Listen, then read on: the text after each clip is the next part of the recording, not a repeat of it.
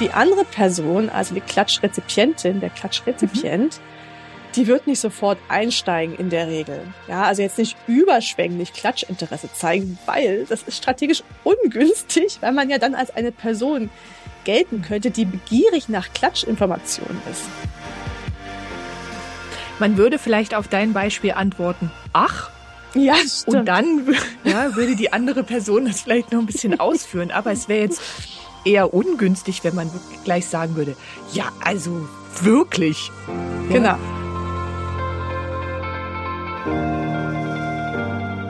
Willkommen zurück, liebe Freundinnen und Fans von Talking Bodies, eurem Wissenschaftspodcast rund um Sprache, Gestik und Kommunikation.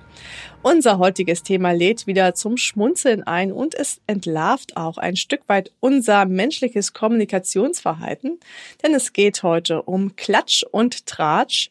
Klatsch ist heikel, er ist rufschädigend und hat doch selbst einen sehr schlechten Ruf öffentlich geächtet und doch lustvoll praktiziert, stellt er ein ganz typisches Alltagsgespräch dar und findet sich auch in unterschiedlichen Medien wieder. Wir fragen heute, warum wir so gern klatschen und wie wir das tun. Und wir freuen uns, dass ihr eingeschaltet habt. Es begrüßen euch ganz herzlich eure Hosts Silva Ladewig und Jana Bressim. Herzlich willkommen. Heute ein ganz, ganz interessantes Thema. Ich bin so gespannt, was wir heute unseren lieben Hörerinnen und Hörern zuteil werden lassen, denn Klatsch klingt immer so weit weg, aber es ist doch ein ganz, ganz alltägliches Ritual, mhm. was wir so vollziehen, ob bei Begegnungen im Treppenhaus oder am Gartenzaun oder beim sogenannten Kaffeeklatsch. Ja, da ja. steckt das auch schon drin. Oder auch ganz institutionalisiert in Form der Yellow Press. Ähm, mhm. ist doch ein mhm. ganz, ja, so ein, so, ein, so, ein, so ein Genre, was uns im Alltag in verschiedenen Medien äh, begleitet. Ja, und ich habe jetzt auch bei der Vorbereitung zur heutigen Folge nochmal so drüber nachgedacht. Ich glaube, das macht man viel öfter, als man sich das so bewusst macht. Mhm. Also ich glaube, man klatscht viel, viel mehr als wenn man jetzt so gefragt werden würde, ja, machst du das eigentlich auch, würde man sagen, ja klar, aber vielleicht auch, weil das so geächtet ist, würde man das so ein bisschen runterspielen und würde sagen, naja, aber so oft mache ich das jetzt nicht.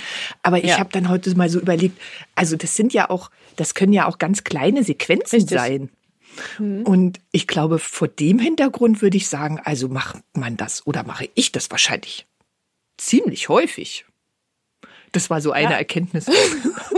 Okay, ja, da, Jana hat jetzt ihren Stempel als Klatschbase schon drauf. Nein, aber ich weiß genau, was du meinst. Es sind die kleinsten Sachen, die man über andere erzählt, Eben. die vermeintlich so ein bisschen geheim daherkommen oder im Verborgenen sind, die Teil des Privatlebens sind und die man erzählt bekommt, sich darüber mhm. unterhält oder auch anderen Menschen von privaten Dingen andere erzählt, ne? Und ja. Du, ein gutes Beispiel ist, dass ich mich beim Frühstück auch mit meinen Eltern über Dinge aus der Kita und über Personen aus der Kita unterhalten habe. Und ich hätte jetzt, wenn man mich jetzt sagen, fragen würde, hätte ich nicht gesagt, wolltest du das jetzt unbedingt als oder würdest du das jetzt als Klatsch bezeichnen, sondern ich habe also rein objektiv aus meiner Perspektive erst mein Sachverhalt geschildert. Aber ich glaube, wenn man sich das von außen angucken würde, dann würde das tatsächlich als Klatsch zählen, weil ja, mhm. ne, so im Grunde genommen, wenn man dann später kommen wir nochmal drauf zurück, auf die Charakteristika von Klatsch da alle erfüllt worden wären. Mhm. Aber ich habe dann gedacht, ich habe das ja jetzt aber gar nicht, also würde das ja nicht unbedingt als Klatsch auch framen wollen, sondern es ging mir eigentlich mehr darum, bestimmte Informationen auszutauschen. Aber aus einer Außenperspektive bin ich mir ziemlich sicher, wäre das als Paradebeispiel für Klatsch durchgegangen heute. Das finde ich eine ganz interessante Perspektive. Da können wir vielleicht am Ende der Folge nochmal drauf zurückgehen, ob das dann wirklich auch noch Klatsch ist. Na, weil bestimmte mhm. Charakteristika müssen erfüllt sein. Vielleicht fangen wir damit einfach an, damit wir das mal definieren, ja. was Klatsch, was Klatsch so ist und was Klatsch sein kann. Also vom linguistischen her würde man sagen, dass Klatsch eine ganz spezifische mündliche Gattung ist der mhm. Alltagskommunikation. Von Gattung haben wir doch schon einige Male gesprochen, als ja. wir über Witze gesprochen haben, ne? oder Vorwürfe. Über Erzählungen. Genau. Beschwerden mhm. Fallen da rein, ja. Beratungsgespräche. Also so, so sowas wie Muster, obwohl der Musterbegriff nochmal andere Implikationen hat. Deswegen sprechen mhm. wir von der Gattung. Und Im Zentrum des Klatsches stehen ja so Austausch von Neuigkeiten. Ja, aber oft mhm. auch, und das ist wichtig, und deswegen ist es halt so interessant, ob du das jetzt auch so sehen würdest, ob es Klatsch ist, mhm. so ein, so ein Moralisieren, ne? so ein moralisches ja, Urteil. Genau. Okay, das war gegeben wahrscheinlich in, ja. in dem Frühstücksgespräch, weswegen du sagen würdest, es ist. Ja, weil ich auf, auf Verhaltensweisen einer dritten mhm. Person Bezug genommen ah, ja, habe. Okay. Mhm. In dem Moment war das sicherlich negativ konnotiert und mhm. auch moralisierend. Ja. Ah ja, okay. Das ja. ist nämlich ganz wichtig, dass so Gegenstand von Klatsch sind meistens so beobachtete oder übermittelte oder auch mhm. vermutete Geschichten über persönliche ja. Eigenarten, Fehlverhalten, Fehltritte. Ähm, das sind so die Themen, die im Klatsch so ähm, bearbeitet werden. Oft mhm. geht es auch mit so einer gewissen Empörung einher. Ja. ja. Und ja, von, war auch gegeben. okay. Und manchmal sogar Skandalisierung, ja. Da wird so richtig was draus gemacht. Also nicht immer. Und dass dann so gewisse Verhaltensregeln moralisch verurteilt werden, die aber unterstellt werden. Und dass die für mhm. alle gelten. Ne? Und das Fehlverhalten der Person, des sogenannten Klatschopfers, eine dritte Person, die nicht anwesend ist, ganz, ganz mhm. wichtig, ja, konstitutiv für Klatsch ist, dass es um zwei Personen geht, die sich darüber unterhalten, über eine dritte Person, die nicht anwesend ist, aber die dritte Person muss den beiden Personen in irgendeiner Form bekannt sein. Muss jetzt nicht ein Best Buddy sein oder so, aber es muss irgendwie, mhm. bei, bei dir im Kindergarten wussten es deine Eltern ja wahrscheinlich gar nicht, oder? Doch. Doch. Ah, okay, dann, dann ist das gegeben. Die, der, der Aspekt der Bekanntheit war auch vorhanden. also von daher. Ich glaube, ah ja, ja. Es, es, muss jetzt nicht sein, dass die sich gegenseitig kennen, aber man muss um die Person wissen. Also die pure Existenz muss. Genau, man muss ja. um die pure Existenz wissen. Genau, das ist richtig. Und noch eine Ergänzung vielleicht, es müssen nicht immer nur drei, also zwei Personen sein. Man kann auch sagen, es können Parteien sein. Also es gibt, mhm. ne, also die Klatschproduzenten, die den Klatsch sozusagen ausführen, können mehr als eine Person sein, die, die mit dabei sind, also die äh, Rezipienten können auch mehr als eine Person sein. Äh, genau, also das können auch Gruppen sein. Deshalb passiert das häufig auch äh, in Gruppen. Genau. Aber wichtig ist es, dass die sich irgend, also dass die Leute, die eben über die nicht anwesende Person sprechen, diese Person in irgendeiner Form kennen. Genau, und es muss Geheimnisfähigkeit beim Klatschobjekt bestehen. Also Klatschobjekt ist die Person, über die geklatscht wird. Mhm. Ähm, Geheimnisfähigkeit heißt, es muss eine Art von Privatsphäre vorhanden sein. Ja, also wir würden jetzt nicht über kleine Kinder klatschen, weil sie noch keinen mhm. privaten Lebensbereich ausgebildet haben. Die Klatschproduzentin ist die Person, die eben diese Neuigkeit oder dieses Moralisieren über bestimmte Verhaltensweisen oder Fehltritte leistet. Und sie muss diese privaten Informationen irgendwie auch zugänglich haben. Mhm. Also sie muss irgendwie in den sozialen Kreis dieses Klatschobjekts gehören, um an diese Informationen heranzukommen. Und der Klatschrezipient oder die Klatschrezipientin, das waren dem Ereignis deine Eltern, mhm. also die hören zu und ja. rekonstruieren das dann auch mit. Und sie können dann auch wieder selbst zu KlatschproduzentInnen werden, indem sie das weitererzählen. Da gibt's dann so eine ja, Sequenz von so Klatschereignissen. Ja. Und was auch interessant ist, dass äh, wenn, also wenn sozusagen Leute anfangen zu klatschen und jemand ist dabei und kennt aber die Person nicht, dann ist das also auch gleich so ein Ausschlusskriterium. Also dann können, kann die Person hm, zwar, sagen wir mal, Klatschproduzent und Klatschrezipient in kennen oder so, aber wenn das Klatschobjekt nicht bekannt ist, dann ist das gleich eine Form des Ausschlusses. Das kennen wir alle. Also dann sitzen wir da und dann klatschen da andere Leute über jemanden eben, der nicht da ist. Und das ist dann immer, finde ich, eben weil man die Person ja nicht kennt, so ein total unangenehmer Moment, weil man überhaupt nicht weiß, wie man sich da verhalten soll. Also man kann ja jetzt nicht mit einsteigen, weil man ja eben nicht ja. weiß, über wen die da reden. Und also ist schon mal eine Grundvoraussetzung nicht gegeben, denn Klatsch ist ja eine wahnsinnig gemeinsame Produktion. Ist jetzt nicht immer nur, dass einer mhm. das macht, können wir später nochmal drauf zurückkommen. Aber ähm, mhm. also das heißt, ich kann gar nicht mit einsteigen. Und was ich in solchen Momenten auch dann immer irgendwie ja so ein bisschen erschreckend finde, weil es dann nochmal so sichtbar wird, ist, wie das eigentlich so ist, wenn über jemanden geklatscht wird. Also wie, wie negativ das auch eigentlich ist, ja, und wie, mhm. wie gemein.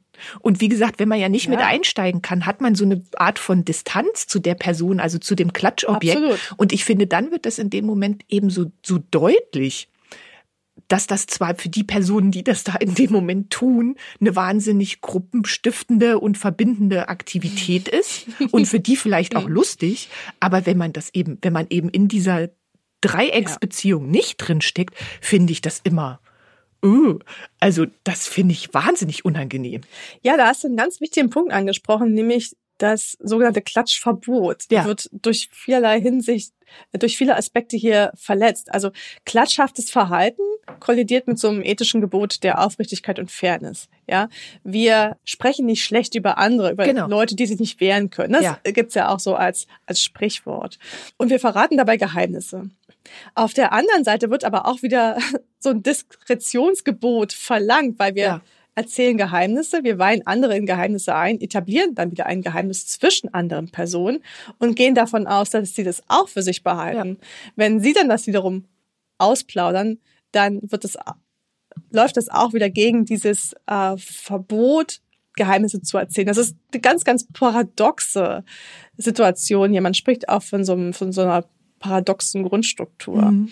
Und das andere, was du gesagt hast, dass das sozusagen so eine gruppenstiftende Strategie ist in gewisser Weise, ja, dass wir ja andere Menschen einweihen in ein Geheimnis, ihnen damit Zugang verschaffen zu privaten Informationen und sie damit ja auch auf ein anderes Level heben, ne, in dieser sozialen Konstellation, weil wir ihnen oder ihr oder ihm dann ein Geheimnis anvertrauen und andere werden ausgeschlossen. So, also es hat ganz, ganz viele soziale Funktionen. Ja, mhm. und dann sind das auch manchmal so Gedanken, ach, das will ich ja jetzt eigentlich gar nicht wissen. So, ja, genau. richtig. Also das, was du jetzt gerade beschrieben hast, dass ich dann ja auch mit eingeweiht bin, das will ich ja häufig gar nicht. Ja, so eine Art Komplizenschaft genau. ist das dann, ne? Genau. weil ja und das, ja, es kann vielleicht sein, also gut in gewisser Weise lädst du die Person ja auch ein zu klatschen. Also es wird ja eingeführt, mhm. ist ja nicht einfach so da, es wird in gewisser Weise angekündigt ähm, und dann sprichst du die Einladung mit aus sozusagen weiterzugehen und auch die neuen Informationen preiszugeben. Das ist ja nicht nur eine mhm. Person, die jetzt einfach klatscht und die andere sitzt still da. Also es wird schon gemeinsam konstruiert, wie wir auch schon gesagt haben. Aber na klar, es kann vielleicht manchmal zu weit gehen. Man will das dann vielleicht gar nicht, dass nee. es dann zu, zu intime pers persönliche Informationen sind oder dann dann es sich vielleicht auch so überzieht ja. und dann, dann so eine Tirade irgendwie daraus wird. Ja. Und es ist einem dann zu unangenehm, ja, weil das dann doch zu tief geht oder zu respektlos und taktlos ja, erscheint. Genau. Klatsch, so sagt Bergmann, ist das Korrektiv für so unsere wie sagt er, notwendige Konsensfiktion und Idealisierung, die wir brauchen im Umgang mit anderen Menschen, mhm. weil es das ganze Gegenteil von dem ist. Ne? Es ist so wie loyalitätsverletzend, ja. weil eine Person dir vielleicht was im Vertrauen erzählt hast und du erzählst es weiter. Es ist indiskret. Äh, auf der anderen Seite ist es ein Diskretionsgebot, mhm. weil man nicht möchte, dass man den Klatsch weiter erzählt und so weiter und so fort. Also es strebt so gegen dieses, diese, diese, diesen Konsens, den wir haben, dass persönliche Informationen im Verborgenen bleiben. Und wenn wir sie preisgeben und auch anderen Menschen Zugang dazu geben, dass das nicht weiter erzählt wird. Aber natürlich, in, es ist irgendwie so, aufgrund verschiedener sozialer Funktionen, auf die wir vielleicht gleich mal kommen können, doch recht lustvoll, Klatsch zu verbreiten oder auch eben sich vielleicht in der Gruppe einen bestimmten Status mhm. zu erarbeiten oder weil man vielleicht selber auch irgendwie sich Prestige erarbeiten möchte in einer, in einer Gruppe. Ja, und da, also den Aspekt, den du jetzt gerade angesprochen hast, das mit diesem Prestige erarbeiten. Mhm. Also das ist zum Beispiel ein Aspekt, der käme, der würde für mich oder sagen wir mal jemand, der viel klatscht, kann sich ja. bei mir kein Prestige erarbeiten, weil ich das tatsächlich Nee. Aber Prestige erarbeiten ist auch keine soziale Funktion. Prestige nee, erarbeiten ist, ist, eher eine genau. psychologische Motivation. Ja? Absolut, absolut. Und das ist ja auch eine individuelle Einschätzung. Aber für mich wäre, weil man das ja auch häufig liest, ja, dass das sozusagen, also die Personen, mm. die viel mhm. klatschen, da denen schreibt man zu, dass die eben gut vernetzt sind, dass viele ja, Leute genau. ihnen vertrauen, weil sie eben die Geheimnisse preisgeben. Die sind ähm, Verhalten, die Verhalten, genau. Geheimnisse behalten. Genau. Was ja. habe ich? Ja, hm. genau. Preisgeben habe ich gesagt. ja, das wäre nicht so gut. Nee, das wäre nicht so gut. Aber also verstehst du, also das sind ja häufig Personen, die ja eben eine bestimmte Position schon haben. Die sie eigentlich aufs Spiel setzen. ne, Eben. dadurch. Hm, das stimmt. Da hast du recht. Und da denke ich mir immer, ich weiß nicht, das finden die Personen, die dann selbst so viel klatschen, nicht irgendwie schwierig? Ja, also ich habe es jetzt so im Sozialen jetzt nicht so als etwas betrachtet, was die Person im Rang höher steigen lässt, Ja. sondern eher so auf der persönlichen Ebene. Das Hm. ist so eine Art von, ja, so eine Art von höher gestelltem Gefühl. Man steht Hm. über den Dingen und weiß um gewisse Ereignisse im Leben von Menschen, Beziehungskonstellationen oder so. Und das plaudert man dann aus. Vielleicht auch nicht alles, Hm. aber man, man hat über, Überlegenheitsgefühl und natürlich auch klar der Punkt, den du angesprochen hast, man zeigt, dass man vernetzt ist. Vielleicht aber doch, dass man auch nicht alles weiß. Man kann es ja auch nur andeuten, dass man Ja. was weiß. Ja. So, dann, dann wäre es vielleicht schon okay, dass man sagt, okay, ich weiß da mehr. Das kennt man auch aus eigenen Konstellationen. Aber das möchte ich jetzt nicht weiter Ja. ausführen. Aus verschiedenen Gründen. Und dann weiß man, okay, man ist gut vernetzt, aber man muss halt nicht sozusagen klatschen, damit andere merken, dass man gut vernetzt ist. Ansonsten kann es natürlich auch negative Auswirkungen haben. Da gibt es auch tatsächlich Studien zu, ähm, zu Gossip in der Arbeitswelt Hm. Dass da Klatsch und Tratsch eine wesentliche Rolle spielt. Ich glaube, das kennen wir alle, dass man sich über andere Menschen in gewisser Weise austauscht.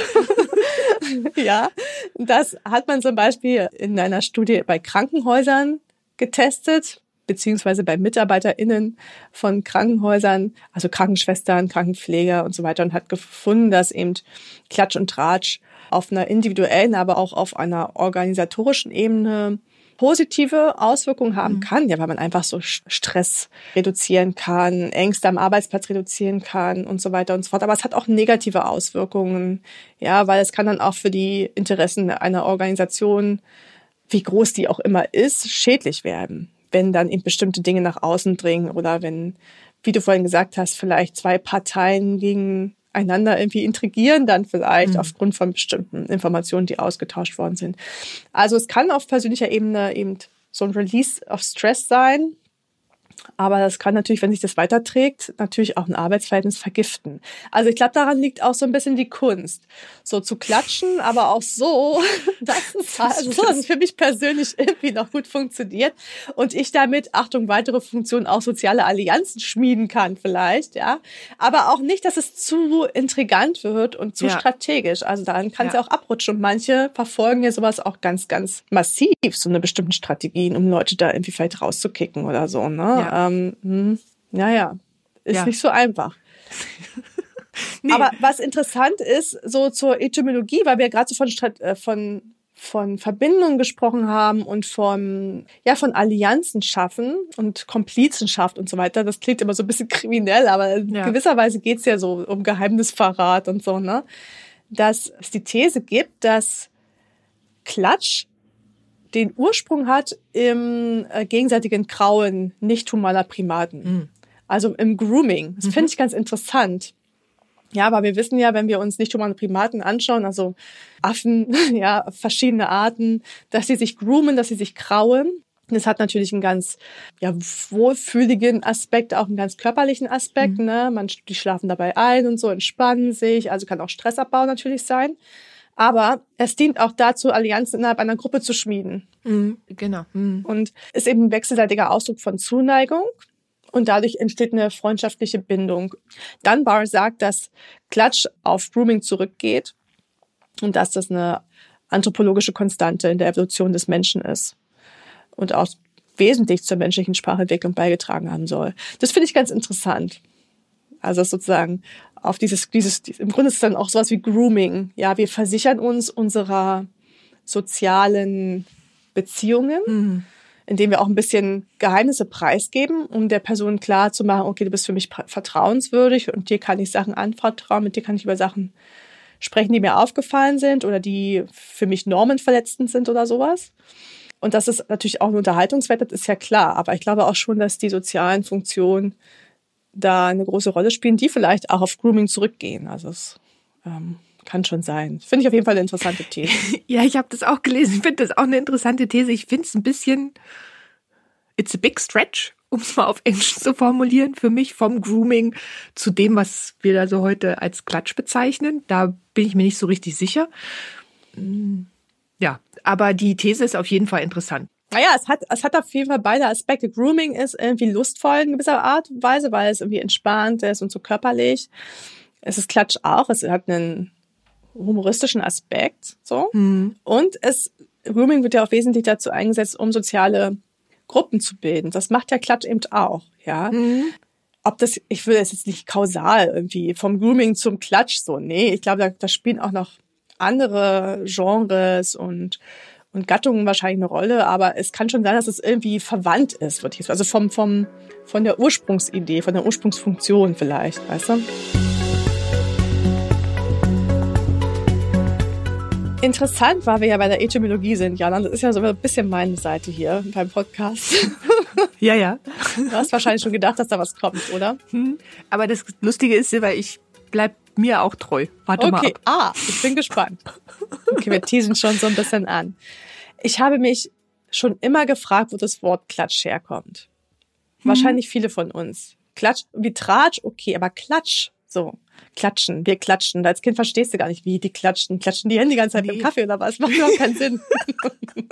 Das ist genau das Was Ding. bedeutet das wenn wir überhaupt? klatschen. Ja, Ja. wir- Ich, aber ich würde es selbst auch so nicht gebrauchen. Ich würde nicht sagen, wir haben geklatscht. Würdest du das sagen? Das ist jetzt eine gute Frage. Ich würde auch nicht sagen, wir machen Kaffeeklatsch. Das ist irgendwie, wir treffen uns und unterhalten uns. Und wir treffen uns. Aber ich will nicht sagen, was habt ihr gemacht? Ja, wir haben geklatscht. Also es ist ein Verb, was ich nicht gebrauchen würde in dem nee, Zusammenhang. Nee, da hast du recht. Vielleicht tratschen im weitesten Sinne. Wir haben auch ein bisschen getratscht. Vielleicht sowas. Ja, das ist vielleicht eher was, was ich auch. Vielleicht eher, obwohl ich das jetzt auch nicht so oft wahrscheinlich weiß. Aber klatschte an sich definitiv nicht für Tratschen, für Klatschen, Tratschen. Ich habe Nee. geklatscht, wir haben geklatscht. okay.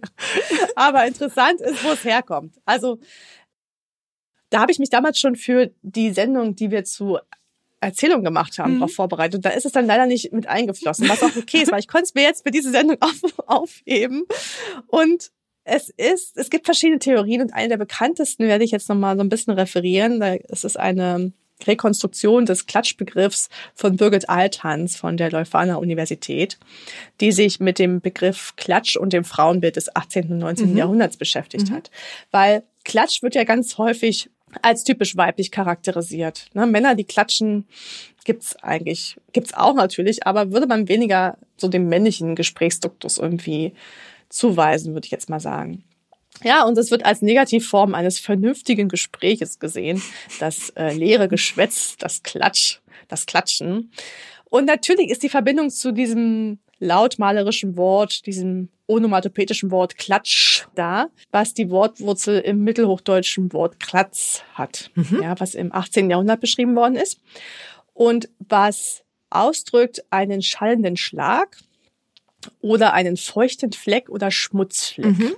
Mhm. Ja, wahrscheinlich wie wenn irgendwas in die Pfütze fällt oder so, ne? Und gleichzeitig zu dieser Wortentstehung im 18. Jahrhundert entstand auch die negative Bedeutung des Wortes Klatsch für üble Nachrede. Mhm. Ja, also eine diffamierende Zuordnung zu, zu reden als etwas, ja, was eben Geschwätz ist, was nicht vernünftig ist und was auch als eine typische weibliche Gesprächsform ja charakterisiert worden ist, so wie Althans das schreibt. Und das Wort steht synonymisch mit Redewendungen wie äh, schmutzige Wäsche waschen. Mhm. Und das ist auch der Verweis zur Herkunft dieses Wortes mit der Bedeutung ja tratschen, wie wir es vielleicht heute eher sagen würden. Mhm. Weil Althans hat rekonstruiert, dass es aus dem kollektiven Arbeiten des Wäschewaschens herrührt. Ja, in Waschhäusern. Die gab es nämlich im 18. Jahrhundert. Und diese Arbeit ging natürlich eher Frauen nach. Und während sie wuschen, haben sie sich nämlich genüsslich wohl, so sagt sie das, über die Flecken ausgetauscht und über die Herkunft der Flecken, die sie da eben so säubern mussten. Und da waren da wahrscheinlich viele Lebensbereiche dabei. Die Vermutung liegt nahe. Ja.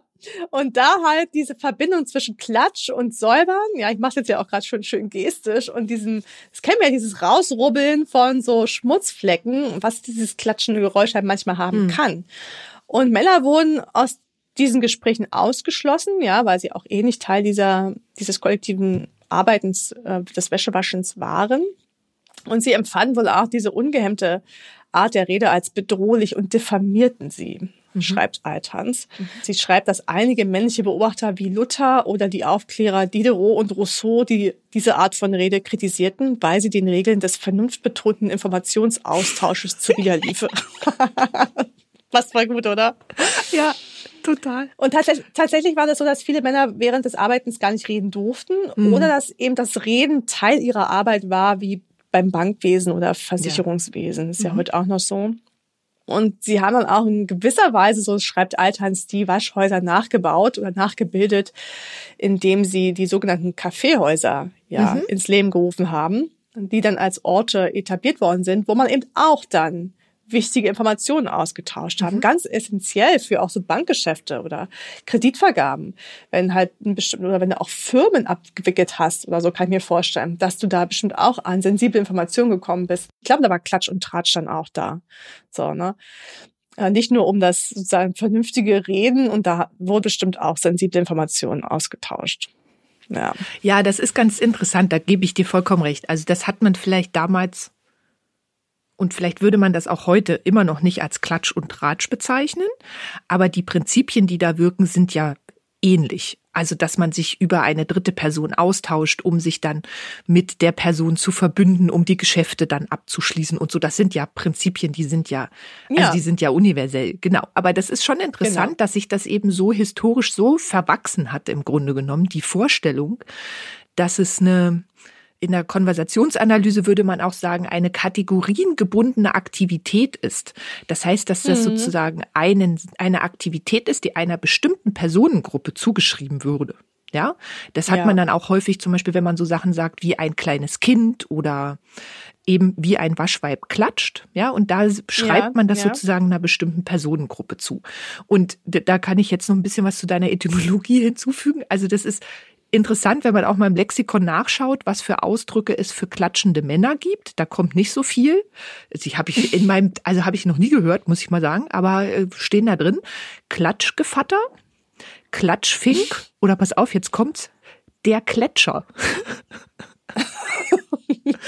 ja, aber also es gibt für Frauen, ja, das gibt's ja auch für, mhm. nicht nur für den Bereich des Klatschen, sondern es gibt in der Regel mehr negativ konnotierte Wörter für Frauen, als es das für Männer gibt. Hast du dann sowas wie Klatschweib, Kletscherin, Klatschtrine, Klatschfutter, Klatschkasten. So, also gibt auch noch andere, die werde ich jetzt hier nicht, ähm, die sind mir ein bisschen zu ikonisch. Ja.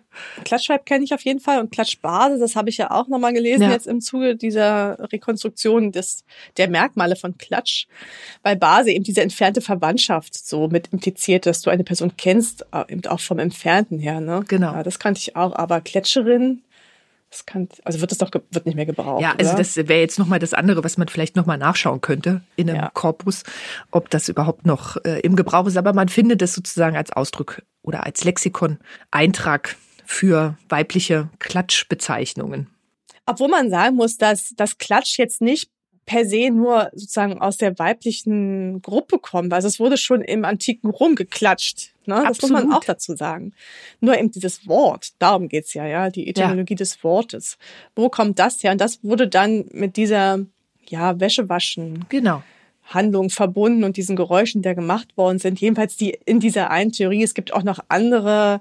Die, äh, also die These jetzt ist auch ein bisschen kritisiert worden, aber sie ist relativ bekannt, weil sie auch ähm, oft in so feministischen Arbeiten auftaucht mhm. und sie auch sehr logisch klingt. Aber natürlich ist, äh, wenn man das anthropologisch betrachtet, Klatsch ganz wesentlich in ganz verschiedenen Epochen der Menschheit es gab schon Schreiber, Dichter und auch so Hofberichterstatter im alten Rom zum Beispiel, die haben auch schon über die Mächtigen gesprochen, über die politischen Machthaber und über deren Verfehlungen und die Machthaber waren auch daran interessiert, den Untertanen ein richtiges Bild dann von sich selbst darzustellen und darzubieten. Und dann wurde das über bestimmte Hofberichterstatter vielleicht ein bisschen negiert und mhm. aufgebrochen. Also auch so selbst Präsentation im antiken Rom war ganz, ganz wichtig, ähm, was man ja ganz oft auch bei so Reden findet. Ne? Die Rhetorik kommt aus der Zeit, politische Reden, Festreden, Gerichtsreden, das ist ja alles sozusagen in dieser Zeit entstanden,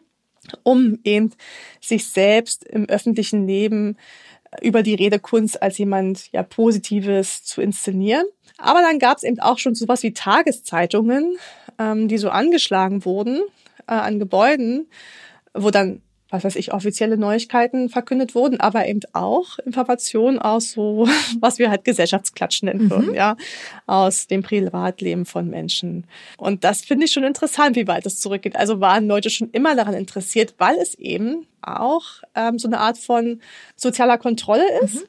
Ja, es werden Normen thematisiert und Normverstöße thematisiert und dadurch eben gewisse Normen aufrechterhalten und Menschen, die dann darüber klatschen, bekennen sich in gewisser Weise auch zu den Normen. Mhm. Und im, wenn ich mich nach außen in irgendeiner Form mit einem Image ja, beschäftige, dann möchte, möchte ich auch dieses Image pflegen und mich an Normen halten. Dann will ich nicht, dass so Regelbrüche oder Normverletzungen nach außen kommen. Ja, also Imagepflege spielt ja auch eine ganz große Rolle. Und wenn man sich damit anthropologisch beschäftigt, ist es total interessant, äh, wie Klatsch in den verschiedenen Epochen gehandhabt wird. Ne?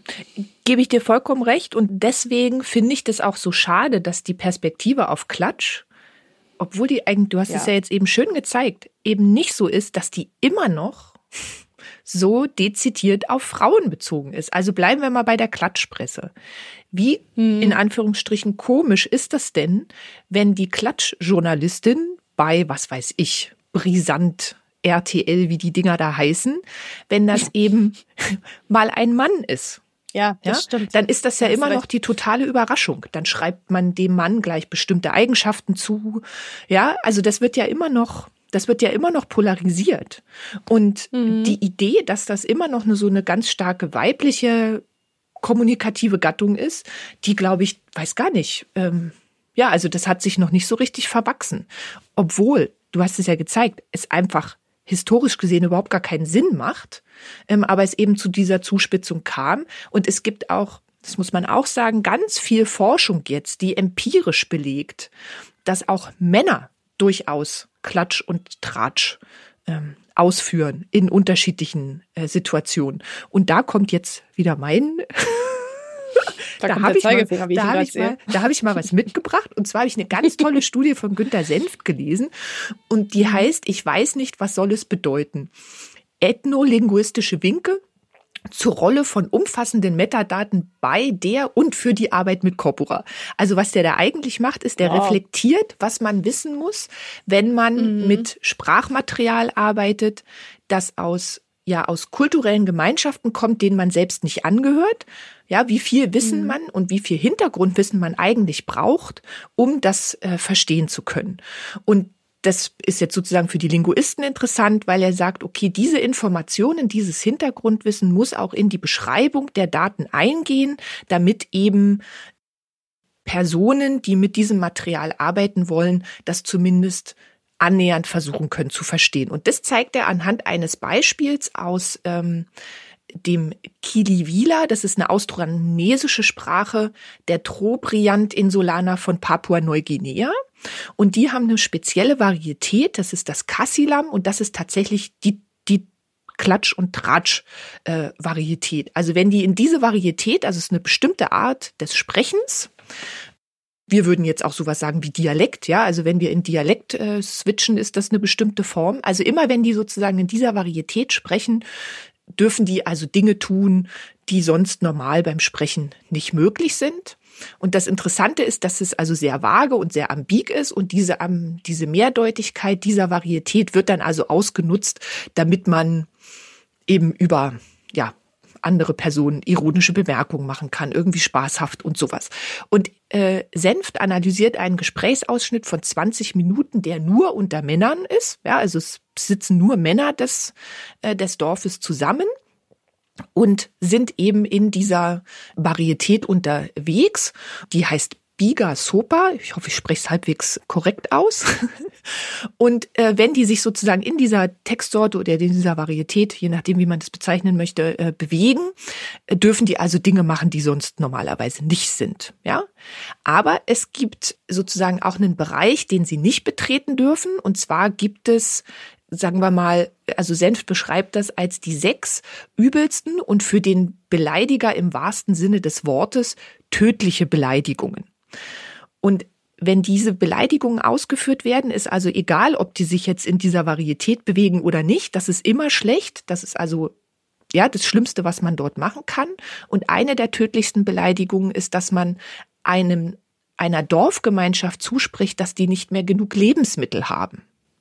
Mhm. Und in dem Beispiel, was Senf da ähm, analysiert, passiert das. Also die, die Männer sitzen also zusammen, sind also da in diesem Klatsch- und Tratschgespräch unterwegs und das, ne, die wechseln sich da auch immer wieder ab und dann beginnt einer eine Geschichte zu erzählen von Person aus einem anderen Dorf und führt dann eben aus, naja, und die sind gekommen und die wollten Betelnüsse haben und die hatten ja überhaupt gar keine Lebensmittel mehr. Und in dem Moment switcht das Gespräch total um, weil die anderen natürlich merken, jetzt hat er sozusagen die schlimmste Beleidigung ausgeführt, die im schlimmsten Fall dazu führen könnte, dass die Personen aus dem anderen Dorf den Beleidiger töten könnten. Ja? Mhm. Und dann wenden die ganz viel kommunikativen Aufwand darauf an, die anderen Anwesenden, das wieder aus dieser aus dieser schlimmen Beleidigung in etwas anderes zu überführen, damit sie sozusagen am Ende wieder in dieser Varietät landen, in der das Klatschen und Tratschen möglich ist. Und das finde ich wahnsinnig interessant, weil das einmal zeigt, okay, wie stark doch das auch mit du hast es ja vorhin auch schon angesprochen, mit der Gemeinschaft verbunden ist, in der man sich befindet, wie stark das eine gemeinsame Aktivität ist, wie viele sagen wir mal, Regeln des Alltagsgespräches ausgehebelt werden. Denn was passiert beim Klatschen? Du hast es gesagt, wir führen die ganze Zeit gesichtsbedrohende Akte aus. Ja, mhm. also wir sagen Dinge, negative Dinge über die andere Person. Aber wenn wir das machen, wenn wir das also in einer klatschenden und tratschenden Form machen, ist es nicht so schlimm, wie wenn wir das im Gespräch mit der Person anwesend, also direkt auf die Person beziehen würden. Dann würden wir also etwas machen, was wir im Alltag nicht machen. Da versuchen wir ja immer genau das Gegenteil. Uns selbst ja. besonders gut dastehen zu lassen, auch die andere ja. Person nicht anzugreifen. Und wenn wir klatschen und tratschen, ist das außer Gefecht gesetzt. Ja, also da sind wir wie diese Männer auch äh, in ähm, Papua-Neuguinea, also in einem sprachlichen Umfeld, in einem Setting, in dem wir das machen dürfen und in dem wir sozusagen die Grenzen des Sagbaren austesten können.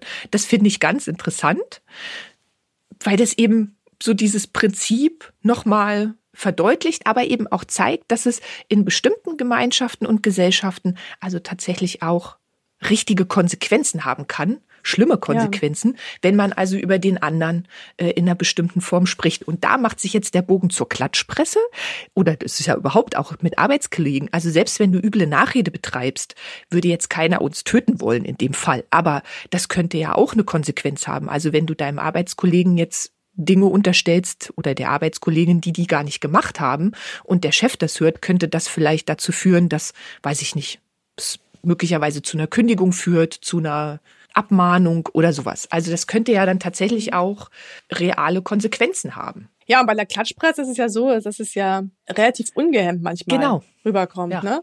Aber weil eben da, und das ist jetzt der Unterschied zu diesen Dorfgemeinschaften, der Klatsch fällt umso hemmungsloser und bösartiger aus, je größer die soziale Distanz ja. zwischen dem Klatschenden und dem Klatschobjekt ist. Ja, natürlich wird es immer in gewisser Weise so formuliert, als wäre das Teil der Pressefreiheit. Man müsste bestimmte Themen aufgreifen und die Öffentlichkeit müsse davon wissen.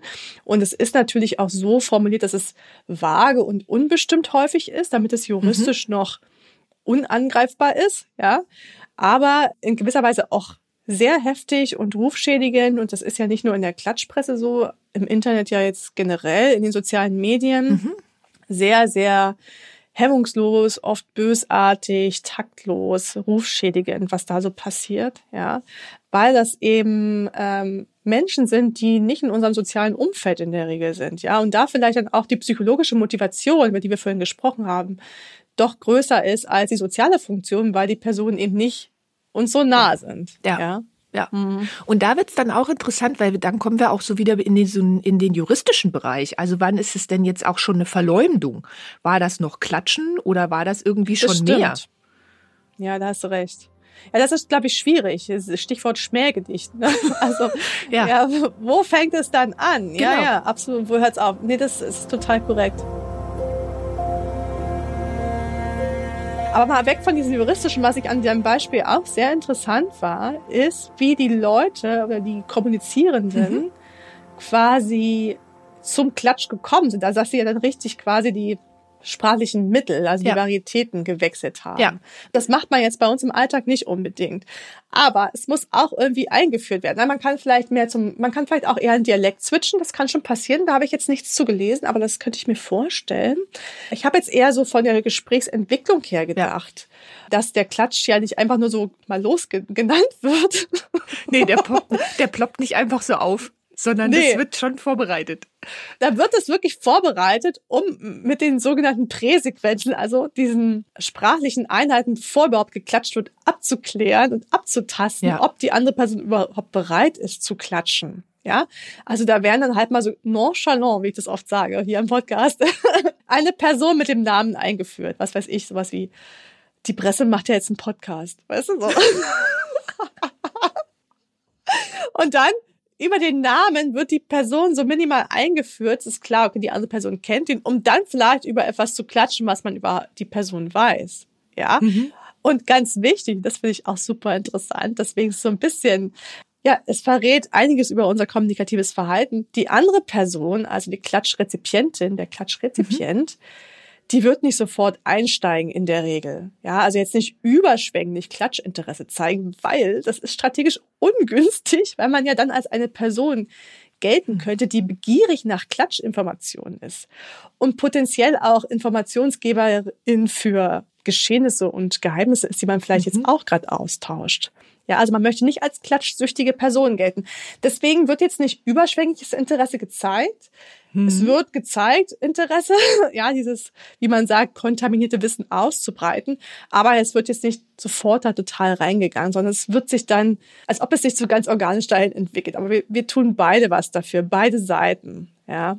Man würde vielleicht auf dein Beispiel antworten, ach, ja, stimmt. Und dann ja, würde die andere Person das vielleicht noch ein bisschen ausführen. Aber es wäre jetzt eher ungünstig, wenn man wirklich gleich sagen würde, ja, also wirklich. Ja. Genau. Es kann aber auch sein, dass die Person ankündigt, die Presse macht jetzt einen Podcast und ich als Rezipientin denke, ach, da kommt jetzt was Interessantes und es passiert gar nicht. Ja, ja genau. Dann habe ich aber als Rezipientin auch die Möglichkeit, da nochmal so ein bisschen hinzustupsen. Es gibt so diesen Begriff Phishing auch innerhalb der Diskurs-Gesprächsanalyse von Pomeranz. So sanfter Druck zum Sprechen. Zum Beispiel so ganz unverfänglich nochmal die Frage thematisieren äh, oder, oder den Namen thematisieren. Ja, zum Beispiel, äh, ach, die Presse, ja stimmt, die hat ja jetzt im Podcast, hast du gerade gesagt, ne? Und dann zu so hoffen, dass dann da was kommt. So ganz unschuldig Interesse signalisieren. Ja, oder auch zu sagen, ach, ähm, und was ist das für einer? Ja, ja, genau. Podcast? Genau, ja, genau. Das wäre ja, genau. genau. Zum Beispiel, ah, wenn jetzt nicht kommt, du hast doch vorhin von dem Podcast gesprochen, den die Presse da macht. Was, was ist denn das genau? Du? So Nachfragen. Genau. Genau, genau. ganz, ganz ja, unverfänglich, ja, genau. unscheinbar. Und wenn dann aber auch nichts kommt, dann weiß man aber auch, okay, war jetzt nicht als Klatscheinladung gemeint, sondern eher als Information. Aber das finde hm. ich auch, das ist super interessant. Stichwort Face Threat, was wir schon so oft besprochen haben, du ja. vorhin auch, Gesichtsbedrohung. Ich möchte nicht als jemand daherkommen, die einfach Regeln bricht, indem sie Geheimnisse weitererzählt und total heiß darauf ist, Geheimnisse zu erfahren, obwohl wir alle gerne Geheimnisse erfahren, ne? Also, außer wenn es zu weit geht und man dann ja. irgendwo in irgendwas mit drin ist, was man nicht wissen möchte. Aber so, so ja, so, so sanfte Sachen, so, weißt du, so, so dahin plätschernde Sachen, das ist ja völlig okay, da hört man auch gern mal hin. Aber eben diese kommunikativen Strategien, das anzukündigen, mal abzutesten, okay, ist die Person bereit für Klatsch? Mhm. Ähm, und dann auch so selber so ein bisschen Druck auszuüben. Jetzt red doch mal ein bisschen mehr darüber. Das finde ich schon, schon äh, witzig auch. Ja. Ja, was mich jetzt so auch beim drüber nachdenken nochmal ja, schockiert ist vielleicht jetzt zu viel gesagt, aber ich finde es doch schon sehr überraschend. Also, wir wissen ja alle, was Klatsch und Tratsch ist. Hm. Also, wir haben alle so ein Alltagswissen. Wir wissen, wie wir das machen ja. und wann wir das einführen können und so. Aber wir machen das ja auch so wahnsinnig systematisch. Also das ist schon wieder, wenn man sich das aus wissenschaftlicher Perspektive dann nochmal anguckt, also wie wir das eigentlich machen, wird so deutlich, wie komplex wir eben mit so einer Aktion, also mit so einer Gattung wie dem, wie dem Tratschen umgehen und wie viel Arbeit wir dort reinstecken, um das mhm. durchzuführen, mhm. einzuführen, ja. uns abzusichern, wie viele routinierte Formeln wir haben, um eben gemeinsam in diese sprachliche Aktivität mhm. einzusteigen. Also das ist mir jetzt so beim, bei der Beschäftigung mit dem Thema nochmal deutlich geworden. Also weil wir ja, wie gesagt, intuitiv alle wissen, wie das geht. Ja, aber du würdest ja jetzt nicht unbedingt, keine Ahnung, als jetzt alltagsweltlich, wenn man sich jetzt nicht wissenschaftlich damit beschäftigt, jetzt unbedingt sagen können, okay, es gibt Präsequenzen. Aber wir wissen ja, wie wir es machen. Ja, das ist richtig. Also das mhm. ist, das ist so ein schönes Beispiel für dieses Knowing How, ja, das häufig ja gar nicht so, so explizit wird. Wir haben einfach das Wissen können es als Mitglieder einer Sprachgemeinschaft in der Regel problemlos. Aber wie es wirklich so, wie komplex es ist, wird erstmal deutlich, wenn man sich das ein bisschen genauer unter der Lupe anguckt. Ja, wir haben es erworben, aber wir können es jetzt nicht, wir können jetzt, also Wissen ist da manchmal so ein bisschen ja, schwierig, ja, weil es so suggeriert, how, ja, ne? also wirst, genau. wirst suggerieren, wir hätten da irgendein Wissen von, könnten es dann irgendwie darlegen, das können wir eben nicht, wir haben es nee, erworben wie Laufen nee, genau. oder so. Aber es ist ein interessanter Punkt, weil man das ja wirklich auch im Laufe des eigenen Lebens erlernen muss und spätestens, wenn ja. du quasi vom Kind zum Erwachsenenalter switcht, da passiert es dann, dass du das lernst. Also da gibt es auch Untersuchungen zu, dass Teenies das noch nicht so gut können. Also die beim Klatsch, die schon auch langsam lernen zu klatschen, aber dann oft in diese kindliche, egozentrische Sichtweise verfallen und noch nicht andere Standpunkte so annehmen können. Ja, es ist ganz interessant, dass man an diesen, ja, wie, wie Teenies mit Klatsch umgehen, merkt, oder merken kannst, wie weit die kognitive und soziale Entwicklung mhm. ist, weil sie eben noch nicht diesen Klatsch so gut durchziehen können, wie wir Erwachsene das können, sondern dann oft auch in so kindliche, rebellische Haltung verfallen, wenn sie über eine Person klatschen und auch auf der anderen Seite dann doch wieder sehr erwachsen agieren. Ja, also die, die wechseln da so zwischen Erwachsenen- und Kinderperspektive. Und da gibt es ganz interessante Studien dazu, mhm. wie du eben dir dieses Genre in gewisser Weise, diese Gattung zu eigen machst und dass es auch Arbeit ist, dir das anzunehmen ja. und dass es auch mit kognitiven ja, Entwicklungen und, und Fähigkeiten zu tun hat. Ja, und bei kleinen Kindern merkt man das ja. Also wenn kleine Kinder anwesend sind und man hat geklatscht oder getratscht mhm. Und dann passiert es ja manchmal, dass die dieses, dieses so. Klatschthema in einer anderen Situation, Stimmt. wenn möglicherweise auch noch ja. die Person anwesend ist, ja dann einfach so als Tatsache darstellen und du denkst dir so, mm. ne? Also richtig. ich meine, das passiert ja manchmal auch. Ja, deswegen muss man immer aufpassen, was man den Kids so sagt. Ja, ja. um es an mein Eingangsbeispiel anzubinden, habe ich das dann auch mit der Kita heute früh nur ausgeführt, als eben nur meine Eltern und ich im Raum anwesend waren, weil man ja nicht weiß, was da nee, sich doch noch so den Weg ins kleine Kinderohr bahnt.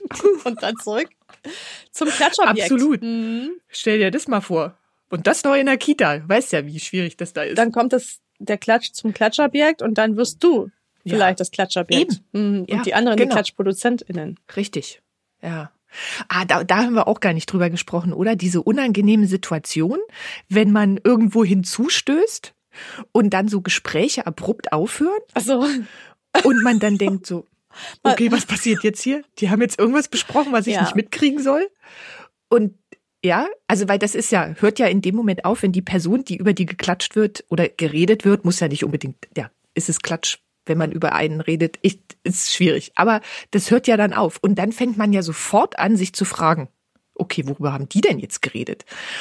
Mhm. Und wenn sich das nicht auflöst, weil die anderen dann irgendwie, also dich ja auch gar nicht ins Gespräch einbinden, och, was für eine unangenehme Situation. Also da möchte man doch am liebsten auch dann auch wieder gehen. Das ist bei Arbeitskollegen, finde ich, ganz schwierig dann. Sitzt du da mit denen in der, ja. in der Kantine oder sonst wo am Tisch und dann ist dieser unglaublich schlimmer Moment, wo nichts passiert und du merkst so, okay, hier ist irgendwas ist hier im Raum, aber mhm. keiner spricht's aus.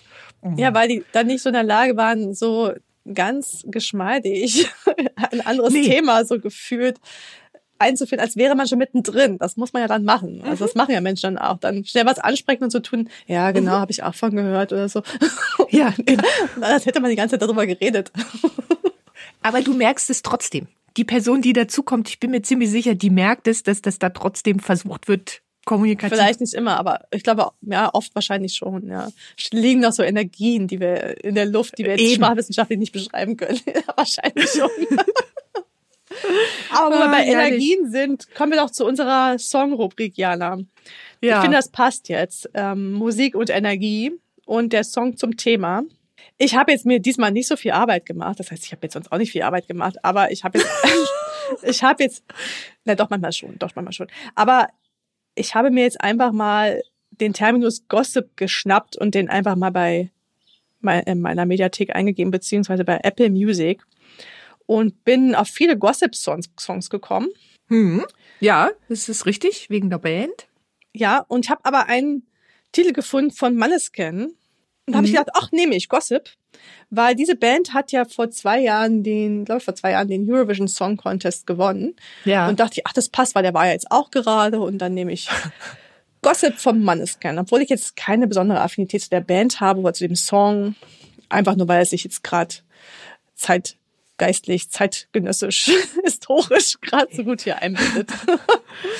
Das ist eigentlich die super Voraussetzung oder die super Einleitung, nicht Voraussetzung, für meinen Song. Ja. Und zwar ist es jetzt auch kein Song, von dem ich sagen würde, den finde ich jetzt top und den will ich immer wieder hören, aber der passt so gut in die Zeit und ist meines Erachtens ein schönes Beispiel für Promi-Klatsch.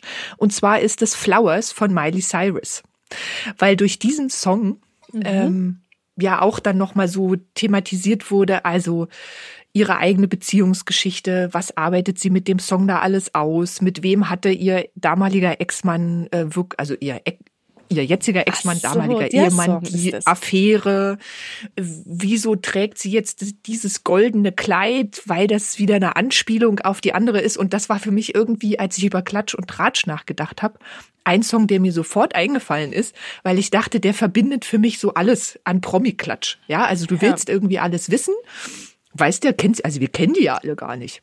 Nee. Haben, wissen wir ja auch über unsere Influencer-Folge, haben wir ja trotzdem das Gefühl, wir hätten irgendeine Art von Beziehung zu der, weil wir eben so viel über die wissen. Ja, und deshalb habe ich jetzt äh, Flowers von Miley Cyrus genommen. Ist jetzt auch nicht einer, wo ich sagen würde, Mensch, den muss ich fünfmal am Tag hören, aber Ich kenne den noch gar nicht. Also ich habe von dem Song aus der Klatschpresse gehört, weil wirklich tatsächlich, dass es da um ihre Beziehung zu ihrem Ex-Mann geht. Ja, aber es hat mich jetzt auch nicht in besonderer Weise berührt, aber ich mag ihre Stimme eigentlich ganz gern. Ich kenne nicht so viele Songs von ihr, aber die hat eine relativ der ist coole auch Stimme. gar nicht so schlecht. Mhm. Ja. ja, das Ja, ja. stimmt. Hm. Aber meine Überraschung jetzt, als du gesagt hast, du kennst den Song gar nicht. Ach, Du, die lade ich nicht, die lade ich, den kennt den Song gar nicht. Von Miley Also Cyrus. weißt die sind krass, den kennen doch alle. ja, ja, die hat sowieso einen ganz komischen Musikgeschmack.